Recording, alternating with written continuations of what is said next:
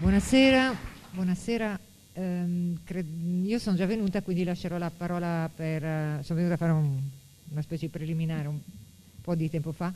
Lascerò la parola a Rossella Paromba. Eh, per fortuna che ci siamo noi a dialogare sull'uomo, perché se ho ben capito, altrove sono gli uomini a parlare di loro. No? No? Non ce la prendiamo subito con gli uomini, dai. No, anzi, ringraziamo moltissimo uh, gli uomini presenti. Allora, uh, Rossella Palomba è una famosa demografa, cioè studia come sono costituite le popolazioni, ehm, CNR. Eh, tranquilla, capiranno subito di che pasta siamo fatte. è una famosa demografa, la mia vicina. Sì. E, ehm, io l'ho scoperta leggendo un uh, giornale che secondo me è uno dei migliori che si chiama L'Economist. E in Italia era poco nota e invece io, a me sembrava straordinario che si sapesse tu, chi era un po' in tutto il mondo ma non in Italia. Beh, adesso la conoscete. Rossella, a te la parola. Grazie, stata una doppia presentazione. Bene, come ha detto Silvi sono una demografa e quindi sono abituata diciamo, a produrre dati, percentuali, numeri, tutte cose molto noiose e, e mi sono avvicinata allo studio delle differenze tra uomo e donna, ovviamente da vista, dal mio punto di vista, quindi da un punto di vista quantitativo. Eh? No, no, aspetta, non ti preoccupare, se vuoi sì. No, faccio... Dice che bastava premere escape, vedi che ci vogliono l'omini? Ecco. No, no, ma che ci vogliono l'omini? Ma neanche morti. Ecco. allora, noi non sappiamo usare sì, visualizza, va? Scusate, no, sembra che ci siamo messe d'accordo, invece ci viene naturale. Grazie. Però sei andata un po' troppo allora, stavamo dicendo che eh, io appunto sono una demografa, quindi ragiono soprattutto in base ai numeri. E quando ho cominciato a occuparmi di identità maschile e femminile, di uomo e di donna, mi sono resa conto che le misure disponibili non sono per niente obiettive, cioè i numeri, le quantità, rispecchiano diciamo, un pensiero dietro, molti sforzi per cercare di leggere questa realtà in una maniera diversa e che fosse adatta per tutte e due diciamo, i sessi, maschile e femminile. No, perché sono due, non so, eh, nel caso, non, visto che c'è qui, credo, Giulia Cogoli, c'è scritto dialoghi sull'uomo, però c'è una differenza eh, quello che volevo dire è che eh, la eh, eh, Rossella Palomba è anche famosa perché al CNR c'era la tendenza a parlare dei ricercatori e mm. il 33% delle ricercatrici era ignorato e lei aveva proposto di andare all'incontro col presidente del CNR con il reggiseno sopra la camicia che così forse si accorgeva che c'era una differenza. Scusa, allora prego Vabbè, eh, forse non è necessario arrivare a questo, ma alcune volte sì. Adesso fermiamo tutto. E, il fatto che questo convegno si chiami Dialoghi sull'uomo a me personalmente non dà più fastidio di tanto, però è un'indicazione che la realtà di per sé funziona in maniera neutra, cioè l'uomo rappresenta tutta la specie umana. Ecco. E, e questo a noi ci va bene fino a un certo punto. Ma adesso non, non volevo parlare di questo, volevo parlare di un'altra cosa, che le misure, appunto, gli indicatori, le percentuali che rappresentano la realtà, come ho detto, non sono obiettivi e quindi l'identità maschile e l'identità femminile risente di questi stereotipi, di questi pregiudizi cui siamo, di cui tutti noi siamo imbevuti e siamo impregnati. Uno per tutti è questo che noi abbiamo questo cervello più piccolo, che abbiamo, sì tu fai la faccia, ma è ancora una cosa che è molto eh, diciamo considerata. È ma, vero. Eh, sì, eh, sì. Scusate, se avete delle domande potete farle, io volevo fare una domanda, ma eh, secondo te quella lì che fa eh, Kill Bill, la turma, no? Come si Sì, chiama? Sì. c'ha un cervello più piccolo di Brunetta? No, ehm, No, il per discorso del dire. cervello, eh, scusate, ho capito che andiamo proprio tranquille. Vi voglio vabbè. raccontare una storia vera. La storia vera è che eh, c'era una manifestazione di ricercatori e di ricercatrici Avvicinati al microfono. scusate, contro il governo per Italia la ricerca e tutte queste cose qua. E eh, l'idea eh, del sindacato eh, era di portare di- davanti a Palazzo Chigi gli strumenti del nostro lavoro e di lasciarli lì abbandonati in maniera che eh, Berlusconi, insomma il governo eccetera, si rendesse conto che Si chiamava difficoltà- Letizia Moratti, il ministro. sì. E, e io, come vi ho detto, lavoro con i numeri, cioè con il computer, non, non avrei veramente saputo che cosa portare. E quindi ho deciso di portare il mio cervello. In fondo io lavoro col cervello, non proprio il mio. Sono andata dal macellaio e gli ho chiesto un cervello. E questo mi ha detto, ma lo vuole, io sono di Roma, dice lo vuole di abbacchio, cioè di agnello, lo vuole d'abbacchio o di vitella? E ho detto, guardi, è uno scherzo, deve rappresentare il mio cervello. E lui mi ha detto, vabbè, allora d'abbacchio basta. Ora, ovviamente io le ho chiesto di vitella, poi dopo andato, sono andata tutta vestita di nero, ho consegnato il mio cervello, sono andata a finire su tutti i giornali, sono tornata dal macellaio, gli ho raccontato questa cosa e lui ci è rimasto male perché non aveva capito che eh, dar per- scontato che io avessi il cervello più piccolo fosse insomma, per me una, eh, una penalizzazione. E mi ha detto una battuta molto bella che mi ha detto, eh, ma no, ma vede, io non volevo offenderla. Dice, d'altra parte, se tutto dipendesse, adesso lo dico meglio di come me l'ha detto lui, ma insomma, tutto dipendesse dalle dimensioni del cervello, cioè allora l'elefante sarebbe un genio. E ha ragione, non c'è bisogno di andare da Brunetta. no? È chiaro che il cervello è commisurato alla nostra statura, al nostro peso, e noi il cervello ce l'abbiamo. Quello che, diciamo, quello di cui vorrei un, po' parlare anche è questa famosa identità, cioè l'identità maschile, l'identità femminile, come siamo diversi. A me mi è capitato, mi è capitato di fare dei focus group. Focus group, sapete, si mettono insieme uomini e donne, oppure come nel mio caso solo uomini e solo donne, e proponevo a loro, cioè l'obiettivo del focus group era identificare i tratti caratteristici di essere uomo e di essere donna, cioè dell'identità maschile e dell'identità femminile. Era molto difficile, ovviamente, eh, mettere insieme delle persone e dirgli dimmi quali sono le caratteristiche dell'identità maschile e dell'identità femminile. E quindi sceglievo la storia del marziano.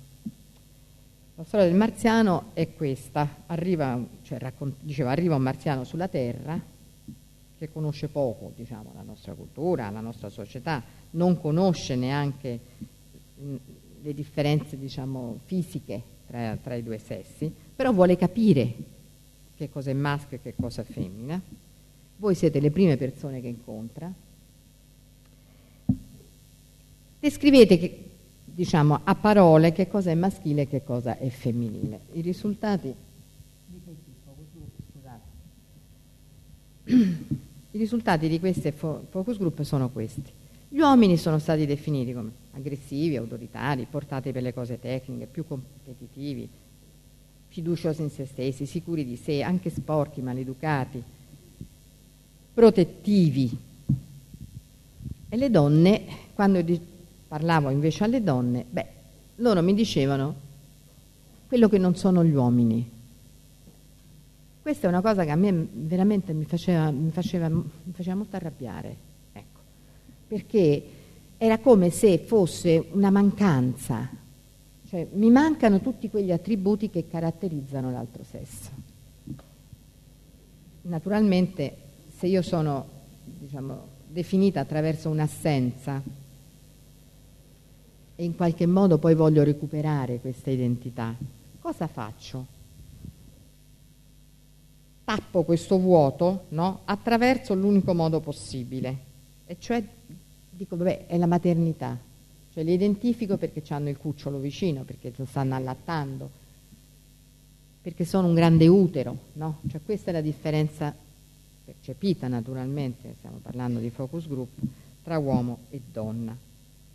E questi allora sono io, i pregiudizi, ehm, scusate. Sì, sì. Scusa, questi no. sono i pregiudizi, però eh, non è del tutto vero, perché io collaboro al settimanale che esce la domenica del Sole 24 Ore, dove qualcuno ha potuto leggere quando un uomo mette al mondo un figlio.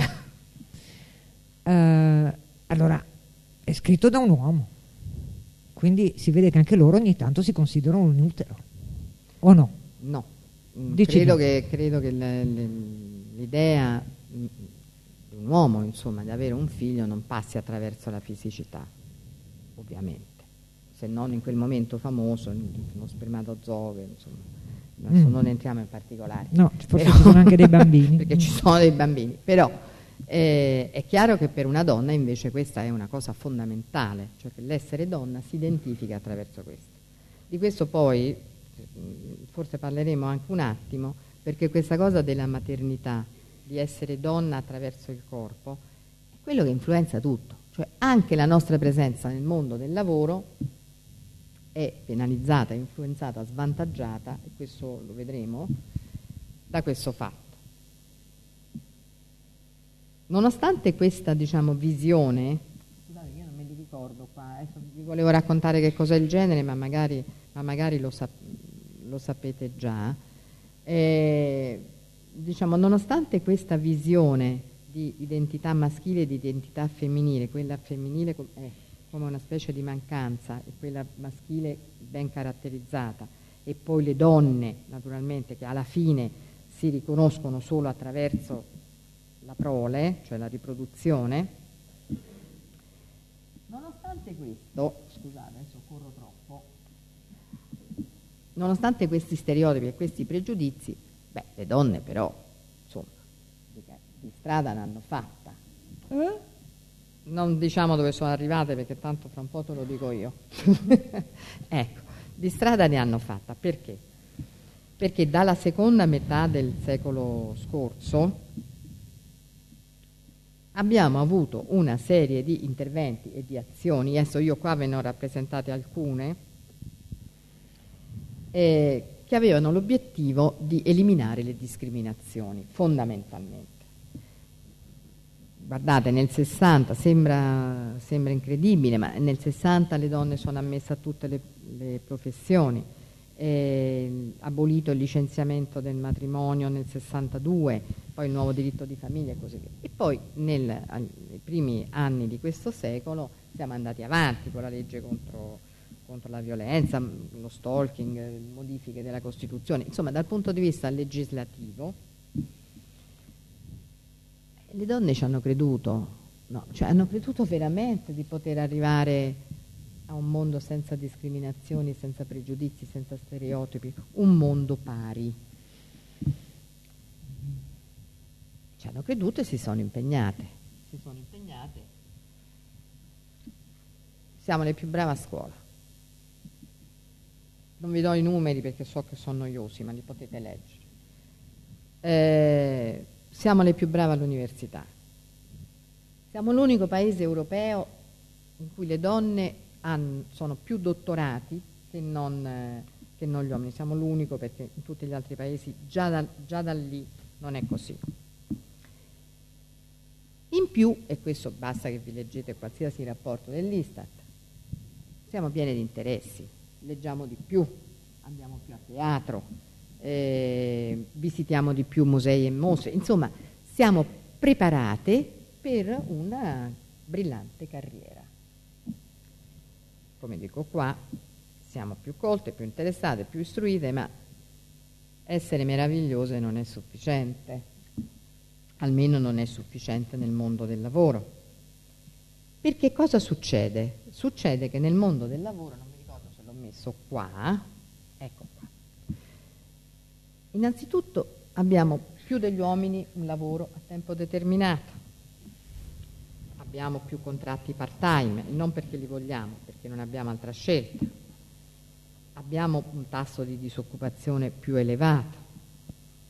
Tra l'altro dall'ultimo rapporto dell'Istat, scusate se vi annoiano questi dati passo avanti, ma dall'ultimo rapporto dell'Istat emerge che il tasso d'occupazione femminile più o meno si mantiene paro paro, nonostante noi siamo più istruite, eccetera, eccetera, perché siamo impegnate in lavori meno qualificati, cioè nostro, la nostra bravura dal punto di vista della formazione non conta nel mercato del lavoro. Aumentano le donne tra, vabbè, tra le badanti, tra le golf, eh, nei, nei, lavori eh, dei call center, le cameriere degli alberghi appunto, di lusso. Appunto. Questo però succede anche negli Stati Uniti, diciamo. Eh? Sì. Ah, no, chiedevo, chiedevo, se succedeva anche in Italia, ma ho capito. Hai capito. Ecco. E, e, finalmente qui arriviamo a uno dei punti per cui, per cui sono qua, è questo della difficoltà, una volta che anche entriamo nel mercato del lavoro, di arrivare ai, di, diciamo, di, di salire nella scala gerarchica. Vi, vi, fatto, vi, faccio alcuni esempi molto da demografa, le famose forbici. Qui vedete la situazione di donne e uomini nella dirigenza pubblica. Noi partiamo con un vantaggio evidente tra i funzionari e poi questo vantaggio lo perdiamo man mano fino a diventare un po' più del 20% all'apice. Nella magistratura, beh, eh, partiamo più o meno alla pari e poi dopo c'è questa forbice incredibile. Beh, almeno terroriste non ci sono. Nel mondo più vicino a me, che è quello scientifico e accademico, la, questa è la situazione. Cioè, sempre al vertice c'è questa divaricazione. In tutti i documenti ufficiali, però, non viene tanto rilevata questa cosa che, ma come le donne sono tanto brave, tanto preparate, tanto qualificate, perché non viene messo in atto questo circolo virtuoso no? di portare avanti le persone che, che meritano? Ecco. Ma viene detto, ed è qui che mi è venuta diciamo, l'idea, di, di, viene detto, bene, le donne hanno fatto comunque dei grandi progressi, innegabili dal punto di vista dell'istruzione, eccetera, eccetera aspettate e vedrete che le cose si risolveranno naturalmente. Mi sono perciò chiesta quanto dovessimo aspettare, perché io posso anche aspettare un tempo ragionevole, non voglio sconvolgere. Cacciar via i maschi con la forza, è questo che dici? No, Sei questo, disposto questo, ad aspettare che questo sarà diciamo, riconoscono l'atto, il merito, l'atto sì. finale, diciamo. non preoccupatevi. Per, per il momento sono disposta ancora ad aspettare, anche se eh, invito tutti a riflettere sul fatto che rispetto alla parità o alle pari opportunità, io ero convinta negli anni 90 di avere quasi vicino che fosse un treno che si stava fermando anche alla mia fermata, e invece ho visto passare e scomparire all'orizzonte. Ecco, le pari opportunità e la parità anche sono due diciamo, valori e due principi che stanno regredendo. Infatti, basta vedere questi, questi dati. L'Italia, che era già al 72 posto qualche anno fa su 134 paesi rispetto alla parità, Adesso siamo ancora più indietro, ovviamente il Botswana, il Vietnam, Ghana, la Romania sono più avanti di noi e, e, e non so dove potremo, a, dove potremo andare a finire. Ma se deve aspettare, tornando come dicevo prima, a meno che tu non mi vuoi interrompere, no, no, no se deve aspettare devo sapere quanto deve aspettare. Eh, anch'io vorrei sapere. E cioè. non te lo dico. Allora, scusate questo anche in base a quei dati che vi ho fatto vedere, quelle forbici, è evidente che le donne crescono, ma anche gli uomini aumentano, stiamo parlando dei vertici. Quindi se le cose continuano ad andare così non ce la faremo mai. Mm-hmm. E bisogna fare quelle che... Ecco, scusate perché non me li ricordo questi lucidi, comunque questo è quello che ho detto. dobbiamo fare delle ipotesi. Ogni demografo sa che quando deve fare una proiezione deve fare delle ipotesi. Io ne ho fatte due. Una un po' penalizzante forse per gli uomini, ma non vedo perché no. Eh, una è questa, cioè io ho un certo numero di uomini al vertice di una carriera, questo numero non cambia, cioè se sono 100 sono 100, se sono 1000 sono 1000, tanti sono e tanti restano. E le mando avanti le donne piano piano, così posso calcolare il tempo che ci mettono, fino ad arrivare al 50%. Il secondo, meno diciamo, penalizzante per gli uomini, invece, visto che gli uomini corrono tanto e noi andiamo piano, invertiamo i tassi di crescita e vediamo che cosa succede. E vediamo che cosa succede. Allora, nel mondo cosiddetto scientifico e accademico, quindi tra gli ordinari, nell'ipotesi 1 più penalizzante per gli uomini, arriveremo al 50% nel 2063. Io non credo di essere ancora viva, ma magari qualcuno di voi, diciamo. Nell'ipotesi 2 dobbiamo aspettare il 2183 e lì siamo sicuri che non ci saremo più. In magistratura c'è una presenza molto bassa di donne ai vertici, nell'ipotesi 1, che quindi è quella diciamo, più forte, la parità, cioè il 50%, ma magari io voglio il 60%, insomma comunque facciamo il 50%, sì. al 50, si raggiungerà nel 2601. Sono 590 anni. Beh, nessuno Tilda intanto... Boccassini non diventa presidente ma della Corte Livia Costituzionale. Pomodoro, no.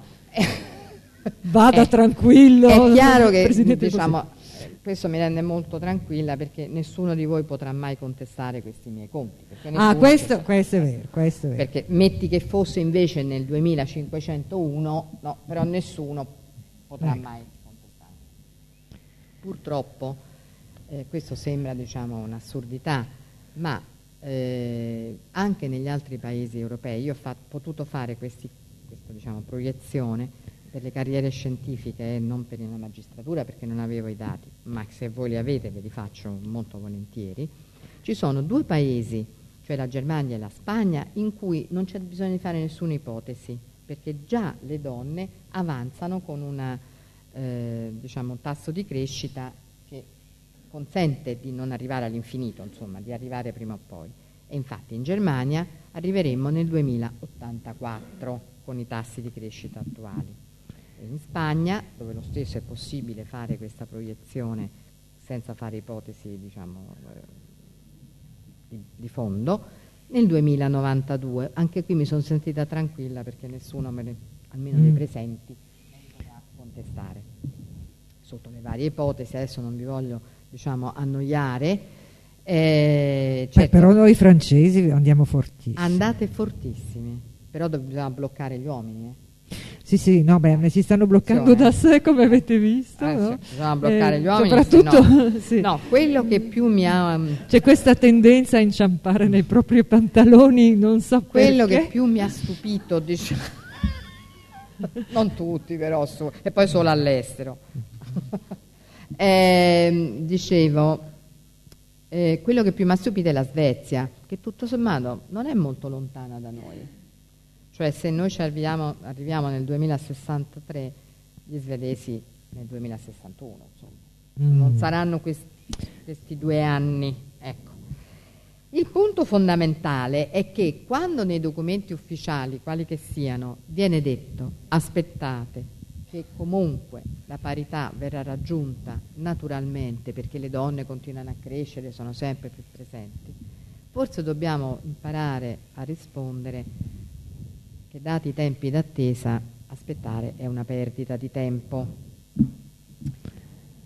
E qui veniamo a un altro punto, cioè, è bene intervenire o lasciamo andare le cose così? Perché potremmo, possiamo anche decidere che ci piacciono le cioè, che ci piacciono, che non ci piacciono, comunque vogliamo lasciarle così come sono.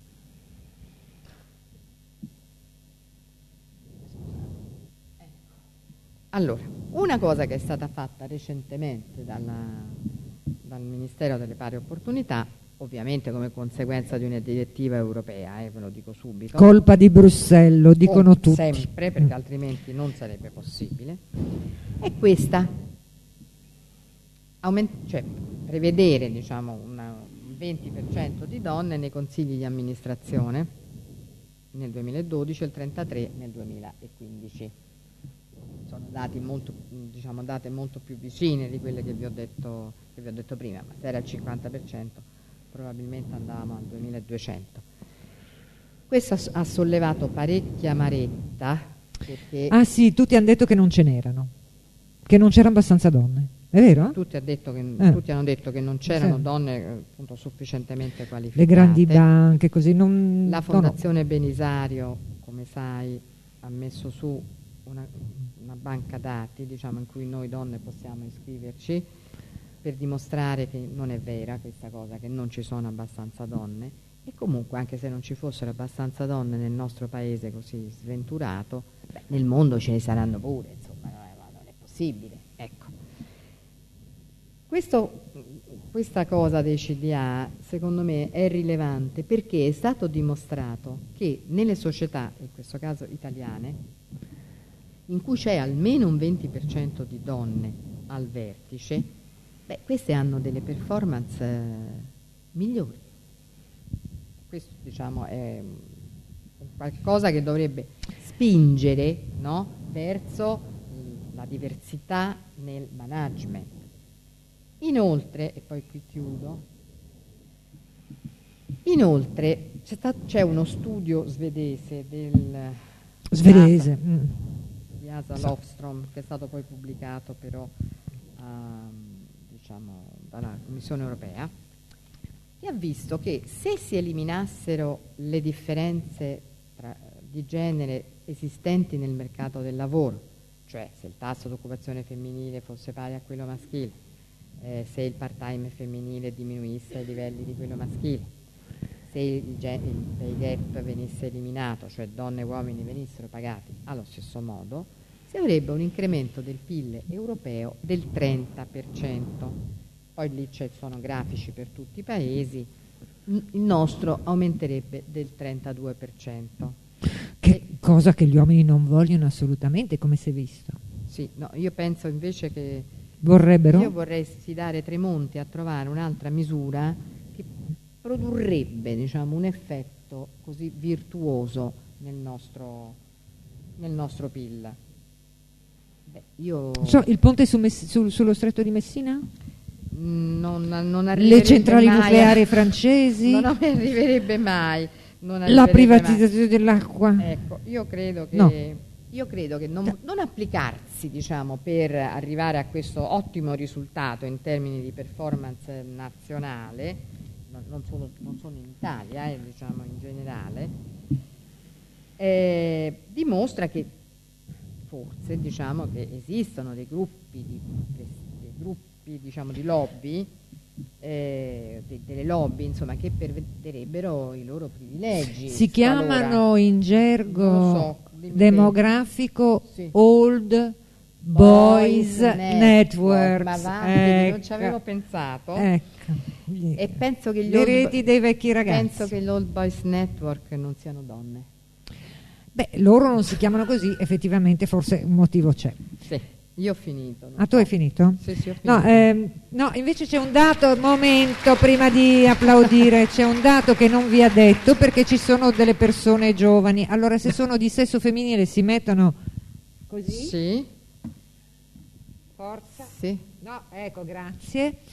Eh, chi è in età- ha passato l'età riproduttiva si invece si tenga le orecchie ben aperte perché 800.000 Ah, sì, sì, donne... questo non ve l'ho detto, è vero. Ecco, dillo. No, no, ehm, era riferito al discorso che vi ho fatto prima sulla maternità. Dall'ultimo rapporto Istat, così adesso tutta sta valanga di dati, non so se vi fa bene, eh, emerge che 800.000 donne scorso anno sono state costrette a lasciare il lavoro per dimissioni volontarie, cioè involontarie, in conseguenza della loro maternità.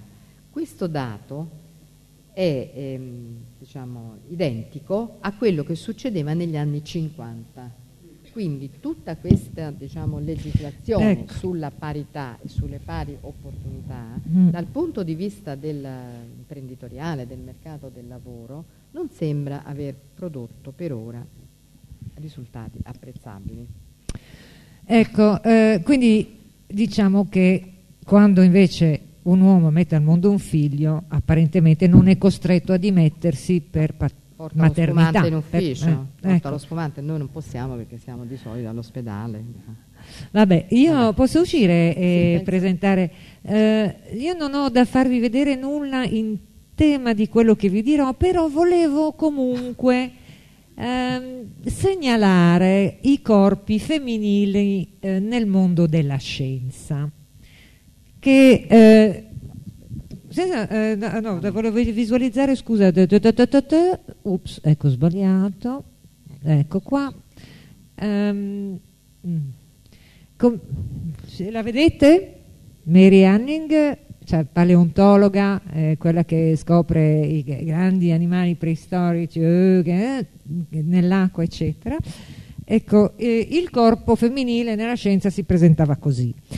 Eh, un secolo dopo, Kovalevskaya, matematica, Sofia Kovalevskaya, quella da cui vengono Kolmogorov, vabbè, insomma, comunque una grandissima, la trovate su, su Wikipedia, eh, meglio se leggete la versione inglese, Ehm, già, come dire, si vedeva qualcosa di più. Marie Curie, poverina, però no, il collo intero. Ehm, e questa è Marie Curie invece con le due figlie, come vedete si vedono anche le gambe, almeno un po', e eh, una eh, signora alla vostra estrema sinistra che è invece un- una Giulia Cogoli. Sensazionale, che riesce a trovare per Marie Curie, visto che è eh, l'anno mondiale della chimica, volevo dire che è anche l'anno mondiale della chimica perché è il secondo premio Nobel a Marie Curie, quello che lei ha preso da solo per la chimica, e riesce a ottenere il radio perché una donna che si occupa di, di creare degli eventi in America ehm, organizza la tournée di Marie Curie sono, e chiede alle donne di sostenerla. E le donne, amiche della scienza, danno i soldi, no, alcune ne hanno parecchi, alcune di meno, e riescono a trovare questi 100.000 dollari dell'epoca, stiamo, dell'epoca, stiamo parlando degli anni 20, che so- eh, all'epoca era una cifra enorme, effettivamente. Eh, dopo a Marie Curie le, le manca di nuovo, eh, questa volta non più per il suo laboratorio a Parigi, ma per quello a Varsavia, e il prezzo si è già dimezzato, eh, cioè, ma riesce a trovare i soldi e a far tornare Marie Curie in Francia con il suo radio. Ehm, e questo è indicativo.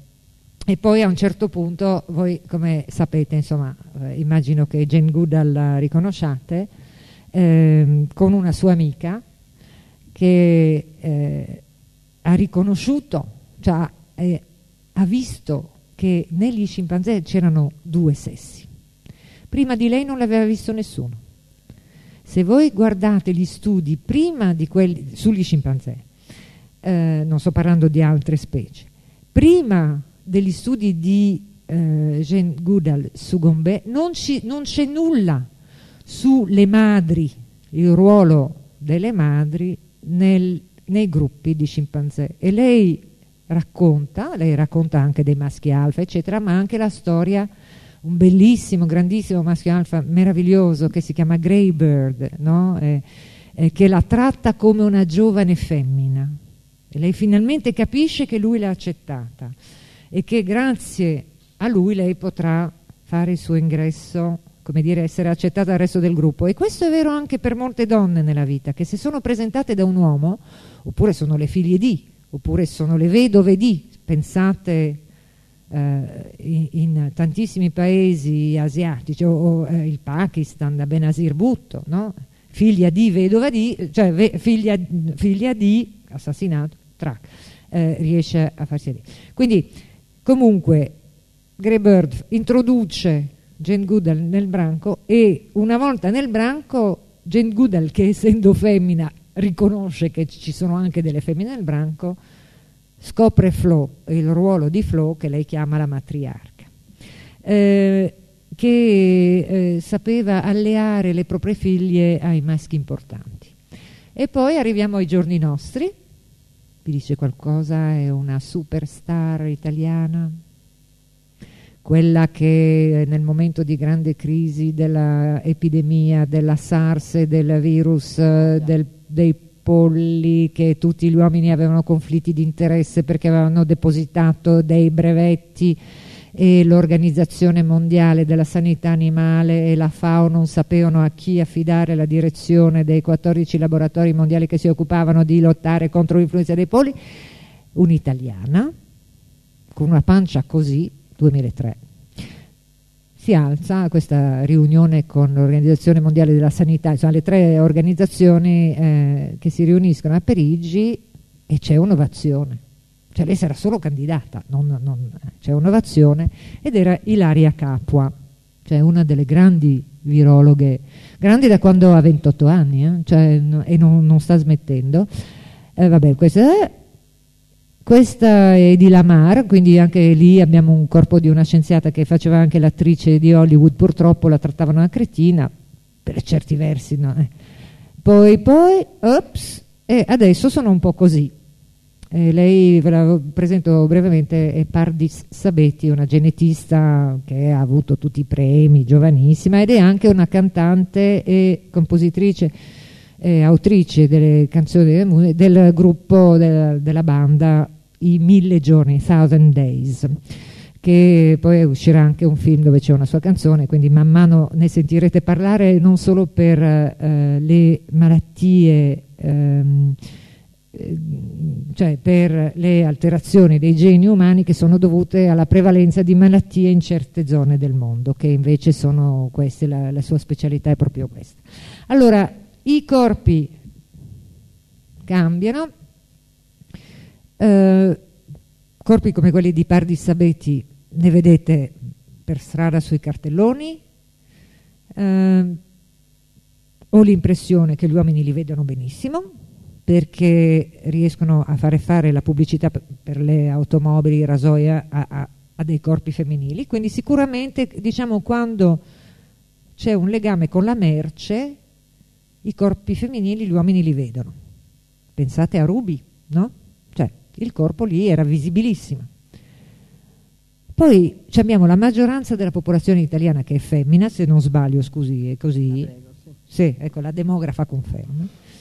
Ma degli interessi della maggioranza della popolazione italiana femmina, cioè il fatto che ci sia quella maggioranza, che i corpi degli italiani siano in prevalenza corpi di donna, quello non esiste, non si vede.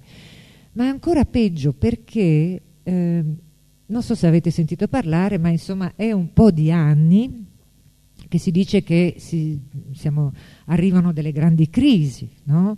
c'è la crisi dell'energia, c'è la crisi delle risorse che non bastano, eh, ci sono i cambiamenti climatici, eh, c'è l'acqua che manca, insomma più o meno poi si vede, no? ci sono dei disastri, eh, terremoti, tutto quello che volete, anche alcuni causati invece dai cambiamenti climatici e ci sono delle trattative nel mondo su queste cose, in particolare sul clima, sulla biodiversità, sulle risorse, su salvare il mondo, salvare le risorse, dieci anni per salvare il mondo, il titolo di un libro di Roberto Vacca, eh, piuttosto che altre eh, situazioni del genere, grandi trattative mondiali, delle donne non si parla, eppure sono la maggioranza del mondo.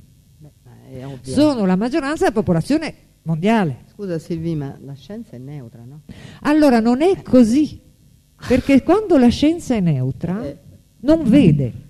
La cosa interessante, eh, io ho seguito per, per lavoro le trattative da Rio 92, 1992 in poi Rio de Janeiro 1992 in poi, anzi dall'88, ma insomma sul clima, no? il protocollo di Kyoto, cosa è successo dopo, eccetera. Ho oh, tutti con la fissazione della CO2, no? L'anidride carbonica. Si parla solo di quello. Tutto il resto è CO2 equivalente, bisogna tagliare la CO2, tutti devono tagliare la CO2, i cinesi mettono CO2, in India adesso anche loro adesso si mettono a mettere CO2, gli americani qua. Nessuno dice che quando si parla della famosa impronta carbonio e di quanto ogni individuo consumi e emetta CO2, i maschi hanno il piede, l'impronta del piede, sapete che c'è questo disegno, no? impronta carbonio, che è dello Ieti, e noi neanche Cenerentola. Cioè, nei paesi ricchi, dove i consumi sono comunque alti, anche per le donne, rispetto ad altri paesi, le donne hanno da 4 a 6 volte un'impronta, cioè il piede 4 o 6 volte più piccolo dell'uomo, di quello degli uomini. No? Quando si dice gli uomini sono sporchi, eh, sporcano l'ambiente da 4 o 6 volte più di noi nei paesi ricchi, ma nei paesi poveri, dove i più poveri sono le donne, non ce l'hanno neanche l'impronta carbonio. Casomai rimettono sì, un po' di metano perché nei, il 76% degli agricoltori, dei contadini al mondo sono donne. Allora è vero, facendo l'agricoltura qualcosa emettono, ma non certo possono diminuire la loro produzione di CO2. Tutti, anche quando si parla di biodiversità, eh, di biocarburanti, no? di, eh, tutte le discussioni precludono dal fatto che nei paesi ancora in via di sviluppo le donne hanno un'impronta che è un ventesimo di quella maschile. Allora quando si dice bisognerà fare dei sacrifici, cambiare, eh, bisognerà consumare di meno, ma queste ancora non hanno cominciato. E tutte le politiche di cui si parla, e tutti gli incentivi, e tutti gli interventi precludono dell'esistenza delle donne. Precludono anche dell'esistenza di un miliardo di persone che hanno fame, l'80% delle quali sono donne e il resto i loro figli.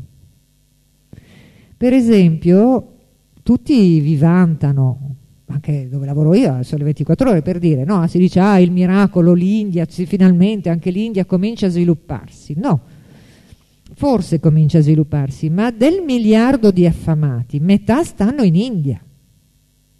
E metà sono, eh, eh, quella metà è fatta alla stragrande maggioranza di donne, tant'è che anche le donne, come dire, fuori dalla bietta povertà, dalla miseria abietta in India, sono eh, come, come, che hanno, troppi globi, che hanno più globuli anemiche e questo si ripercuote su, sui loro figli.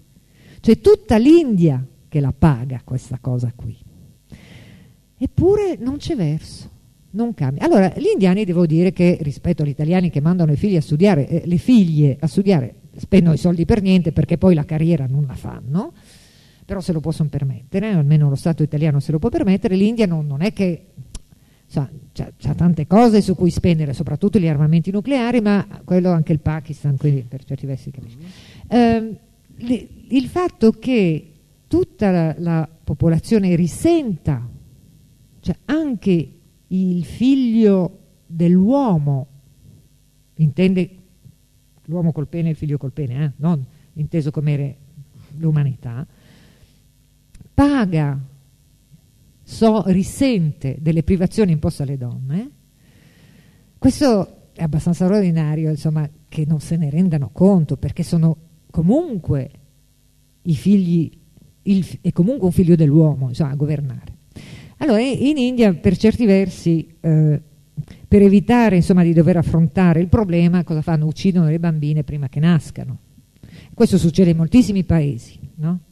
Eh, succede in Medio Oriente, in Cina e in, in, in, India particolarmente, altrove si tende a lasciarle morire più facilmente, cioè a spendere per curare i figli il figlio ma non la figlia.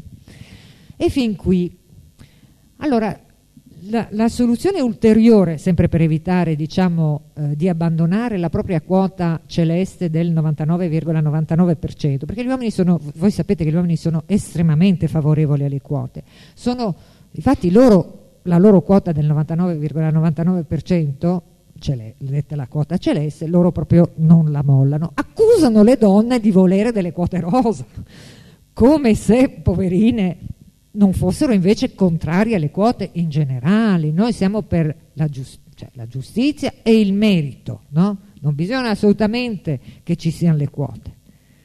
Io le voglio per dire. Tu vuoi le quote? Io sì. No, io voglio che loro mollino la loro quota. Che poi mettiamoci... Vabbè, sono due aspetti, sì, diciamo... Complementari. Complementari, cioè io voglio una quota perché non vedo un'altra, almeno che non voglia aspettare il 2600, no, non vedo un'altra possibilità. Adesso sulla parità non so se sono proprio d'accordo, perché non so se avete visto il dato dell'ONU di questa settimana, no? eh, nella Repubblica Democratica del Congo sono stuprato 48 donne all'ora, mm. in Francia sono solo 4. In questo caso non voglio la parità. Allora, io non credo che gli uomini vogliano la parità, adesso no, Qualcuno di loro la vuole? Um, no, non la vogliono. È un fatto di politica lì corretta e nessuno può dire che non la vuole. Ah, nessuno può dire no. Allora, chi è che vuole davvero la parità? Una cosa è dire che la voglio, una cosa è... Ecco, se io credo che non, non esiste nessuno di sesso maschile che accetti veramente, per esempio, di far parte del sesso di cui un milione e mezzo di individui di sesso femminile ogni anno sono uccisi, assassinati durante l'età fertile e circa dieci volte, stima conservatrice, dicono i rapporti dell'ONU, sono superati. E questo è una delle cose di cui non si parla quasi mai, perché è difficile da dire, è molto difficile. Avete visto cosa è successo in Francia dopo il caso che magari è perfettamente innocente di SK, Dominique Strauss-Kahn. Gli uomini gli sono corse e alcune donne hanno detto non è possibile, io lo conosco, non è vero. Eh, e un filosofo un filosofo ha detto ma negli alberghi di lusso non si manda una cameriera da sola a pulire una stanza. Ora, io non vado molto spesso negli alberghi di lusso e quindi mi sono informata. Non è più così. Ci sono stati dei tagli al personale anche negli alberghi di lusso. Solo che l'amico, dovendo ovviamente nell'All Boys Network, dovendo sostenere l'innocenza. Ed è giusto, io sono perché uno difenda l'innocenza di una persona prima che sia. Però non può dire, non deve mentire. Non deve mentire perché è troppo facile dimostrargli che lo fa in malafede. Cioè che si inventa i dati no? per dimostrare che non è vero, che non è possibile che quello lì è caduto in una trappola. Magari è caduto in una trappola io non ne so niente. Invece ho visto le reazioni e mi ha colpita che i francesi fossero così innamorati e anche alcune francesi di Strauss-Kahn quando in Francia ci sono quattro stupri all'ora. In Italia non lo so. Credo che non sia stato misurato, perché qui la famiglia regge di più e lo stupro avviene principalmente in famiglia. In Francia la famiglia è un po' più sgretolata e quindi è un po' più facile che le donne eh, si facciano in qualche modo avanti e, di, e denuncino. Però, visto che stiamo parlando, eh, io vi dicevo, nelle grandi crisi le donne sono escluse, no?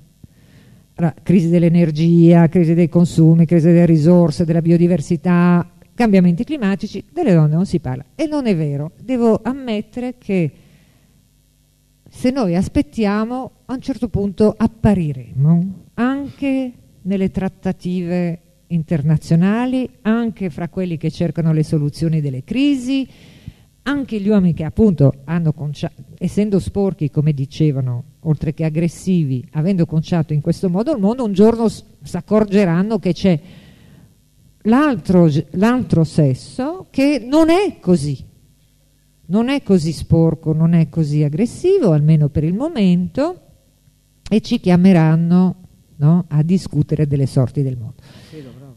Beh, insomma, il primo rapporto sulla CO2 e i cambiamenti climatici era del 1965, l'ha portato il presidente Johnson al congresso americano. La prima volta che la parola donna è apparsa in un documento ufficiale dell'UNFCC, cioè della Convenzione internazionale sul clima, in un documento ufficiale nel dicembre 2008. Quindi in qualche modo ci ha messo solo 43 anni a accorgersi che, eravamo, che esistevamo anche noi e che noi non siamo, non siamo noi a cambiare il clima. Se tutti avessero i consumi e l'impronta che abbiamo noi, non saremmo in queste condizioni qui. Non avremmo sciupato e sporcato i mari, acidificato i mari, sporcato l'acqua così. D'altronde noi appunto facciamo le pulizie. Storicamente siamo dedite alle pulizie. Una donna, cioè, secondo voi adesso, se le agenzie spaziali fossero state rette da donne, secondo voi mandavano su tante di quei satelliti senza mai pensare che finivano roti, usati, eccetera, a una pattumiera, che quindi serviva anche una pattumiera, e lasciavano che l'intera eh, l'intera eh, circonferenza attorno alla Terra sia inquinata da eh, rubbish, da, da detriti, spazzatura. da spazzatura spaziale. Noi no! Quando eh, cioè, prendi, scoppiamo, cioè, facciamo, no? puliamo, e facciamo anche i figli, perché è vero che sul Sole 24 ore altrove eh, gli uomini dicono di mettere al mondo i figli, però non è vero. Vi giuro che fino adesso, io mi occupo di ricerca scientifica, vi giuro che fino adesso non è mai successo. È successo a delle femmine di mettere al mondo dei figli maschi, da sole, e non sto parlando della Vergine Maria. Um, non mi credete? Ma guardate che non è mica un miracolo, è una roba scientifica. Dunque, allora, Nature, scrivetevelo. Avete bisogno della luce? Scrivetevelo. Nature eh, è il numero del 20 dicembre 2007 del settimanale, il più famoso settimanale scientifico del mondo si chiama Nature, Nature. Ve lo siete scritti? C'è un articolo dove, attraverso tutto lo studio, però ve lo riassumo, dove si dimostra che le due varane di Comodò, avete presente la bestia? La varana, no? Un enorme lucertonone che assomiglia un po' a un dinosauro. Ecco. Che erano in isolamento allo zoo di Chichester e allo zoo di Londra, Flora e Sugnai, sono due non mi ricordo più come si chiama quella di. Vabbè, comunque una si chiama Flora e l'altra è l'amica di è, è un, cioè, conspecifica di Flora. Loro avevano dovuto, cioè, da quando erano nate erano state tenute lontane dai maschi perché i maschi, sapete com'è, insomma, maturano, quando, quando maturavano dei desideri sessuali tendevano a sbranare le poverette, prima che fossero in grado di difendersi. E quindi, siccome si stanno estinguendo eh, i varani, l'idea è che in alcuni zoo si cerca di fare degli allevamenti no, per poi rimetterle sull'isola di Comodò e altre isole dell'Indonesia dove stanno. Eh, e quindi li tenevano separati. E se voi avete presente il drago di Comodò, potete pensare che nella, eh, nella zona dove era chiusa Flora, per dire a Londra, non è che nottetempo il drago di Comodò si fosse infilato sotto una porta di vetro no? e fosse andato a corteggiare la signorina. No, un drago così la porta se c'è la batte. E invece loro se le sono fatti da sole le uova di drago di Comodò. E la cosa straordinaria è che mentre la maggior parte delle specie che si riproducono da sole, cioè dove sono le femmine a riprodurre la specie, loro sono capaci di cambiare, di decidere come saranno i cromosomi. E quindi non avendo maschi a disposizione se li sono fatti da sé. Ma non era l'ornitorinco anche, scusa? Che aveva no. eliminato... Guarda, l'ornitorinco non è stato dimostrato lì, cioè io non so... sapevo che l'ornitorinco aveva eliminato... il cromosoma Y. Sì, no, ci sono, eh, ci sono delle specie... Quello, diciamo, sì. Basta che passa qualche milione di anni possiamo sì, anche, sì, anche, diciamo, eh, lavorare lui, beh, beh, anche quello maschile adesso sì. umano è piccolino, ecco, diciamo, il cromosoma Y, però insomma... Eh, No, ci la sono cosa... delle specie animali insomma, che stanno lavorando. Per, sì, che per evoluzione, beh, si è detto anche che anche gli uomini avrebbe, cioè sì. anche fra gli umani a un certo punto il cromosoma Y sta diventando sempre più piccolo e quindi che probabilmente un giorno sparirà. Ma questo non ci siamo ancora. La cosa interessante è che invece i draghi di Comodò hanno i loro... Eh, e le femmine ce la fanno da sola, cioè non c'è solo la Vergine Maria. E quindi... Eh, questo è interessante perché secondo me spesso gli uomini hanno l'impressione che se non ci fossero loro la specie si estinguerebbe. Invece, come voi sapete, si possono clonare degli esseri, eh, delle creature a partire dalla, anche dalla pelle no? di femmine, è visto con Dolly. Quindi sia spontaneamente come nel caso delle varane, sia eh, con l'aiuto della tecnologia come nel caso della pecora Dolly, noi ah, senza gli uomini continuava a perpetrare la specie, a perpetuare la specie senza problemi. La cosa straordinaria è che gli uomini sono convinti del contrario.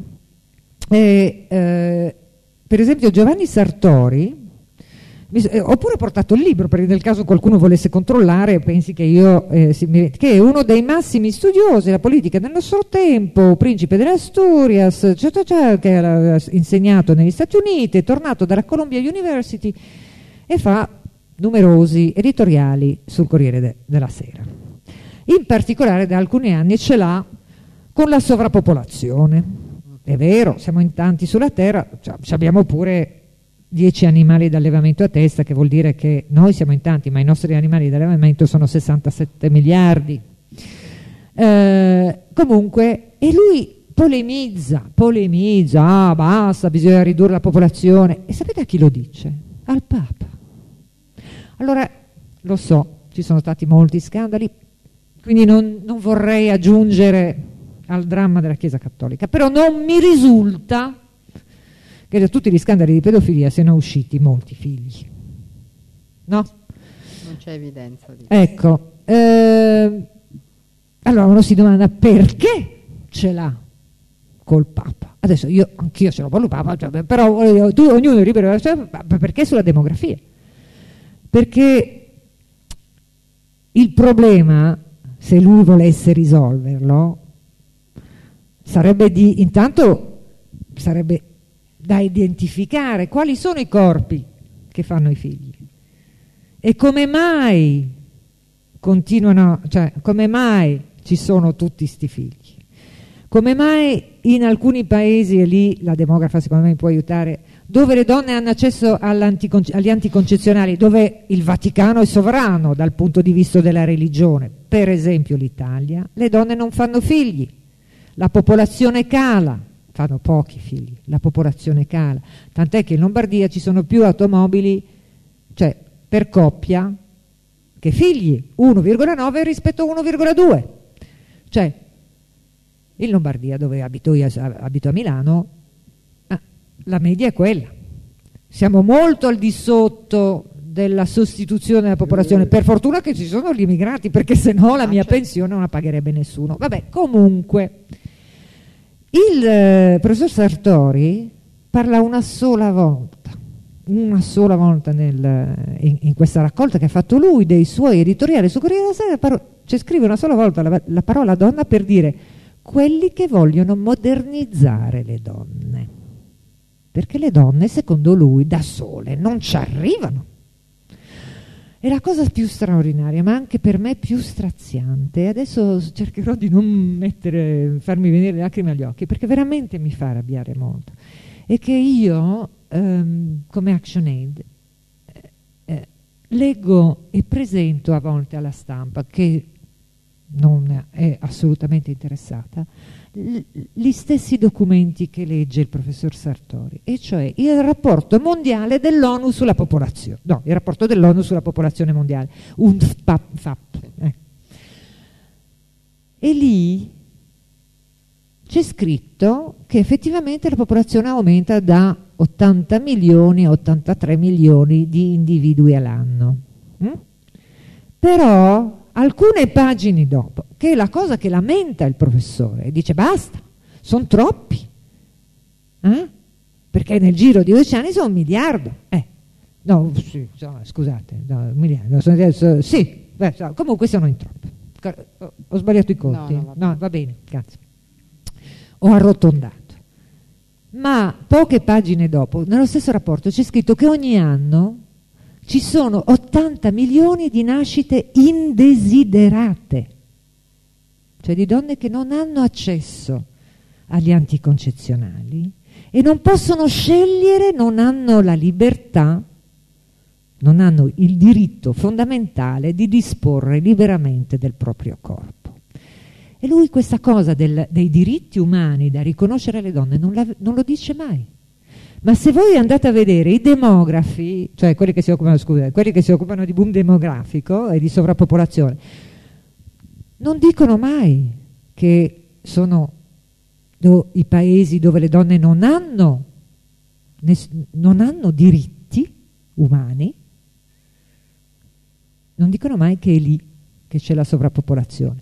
Cioè nello Yemen, dove è facile comprare delle bambine a 12 anni e buttarle via a 27 quando ormai sono finite dalle maternità. No? Un po' come il papà della matematica Agnesi, no? che, che, aveva fatto 27 figli uccidendo tre donne, tre, tre, tre, mogli nel frattempo.